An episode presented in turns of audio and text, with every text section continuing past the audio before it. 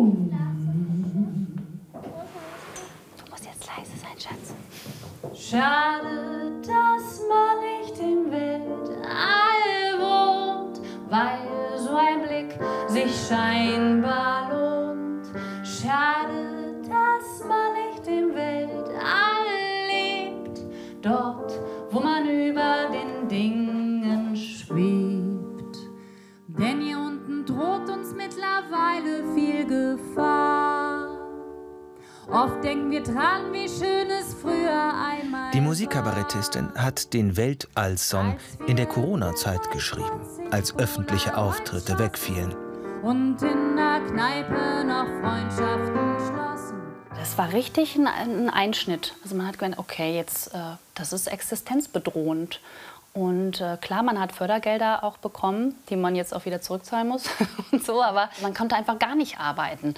Und ähm, jetzt ist es schon, es wird wieder besser und die Leute trauen sich ja auch wieder und gehen in die ähm, Konzerte. Aber für jemanden wie mich, der jetzt in einem Kleinkunstbereich irgendwie tätig ist und der auch nicht berühmt ist in dem Sinne, ähm, ich hatte mir ja schon einen be bestimmten Bekanntheitsgrad aufgebaut.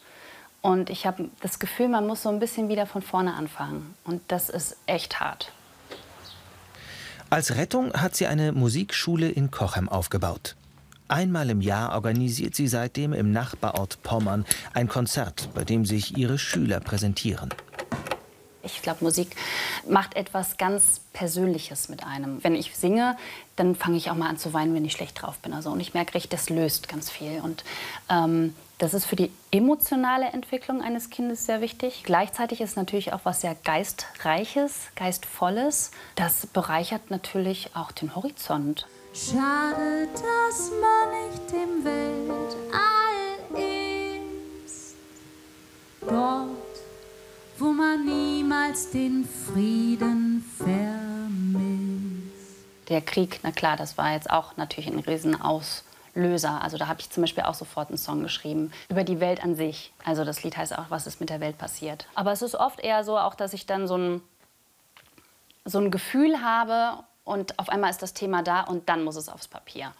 Ähm, das geht jetzt irgendwie anders. Es ist mehr so wie Fallobst. So, das plopp, das ist da.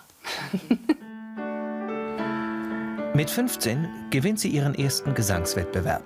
Zahlreiche CDs und Preise folgen.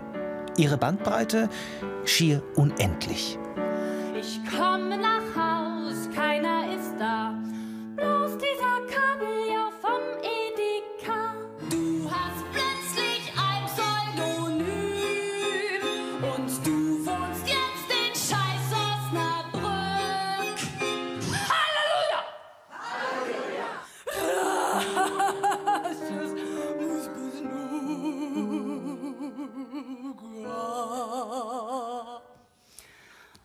ich bin so traurig.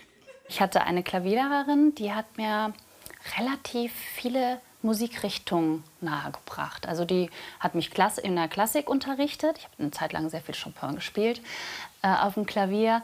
Ähm, aber die hat relativ schnell gemerkt, ach, die Anna, die hat irgendwie ein gutes Feeling für Pop und Jazz und sowas. Und hat mir dann auch viele Stücke ähm, in, in diesem Bereich irgendwie nahegebracht. Und als 20-Jährige habe ich ständig Herbert Grönemeyer gehört. Dann klangen irgendwie meine Texte irgendwann ein bisschen anders.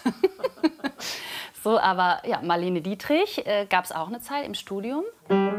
Sie hat den diesjährigen Bayerischen Kabarettpreis in der Sparte Musik gewonnen. Anna Pichotta will endlich nicht mehr das Schneewittchen am Klavier sein, wie sie mal genannt wurde. Ich will mit dir schlafen, Rainer. Gib mir den Wein her, wir trinken auf Ex und dann haben wir Sex. Ich habe das ja auch so ein bisschen in meinem letzten Bühnenprogramm jetzt thematisiert. Da bin ich 40 geworden, in der Mitte des Lebens und ich bin immer noch nicht berühmt. Aber irgendwann kommt man, wird man reifer und denkt so, jetzt darf ich als Frau auch mal ein schlüpfriges Thema auf die Bühne bringen.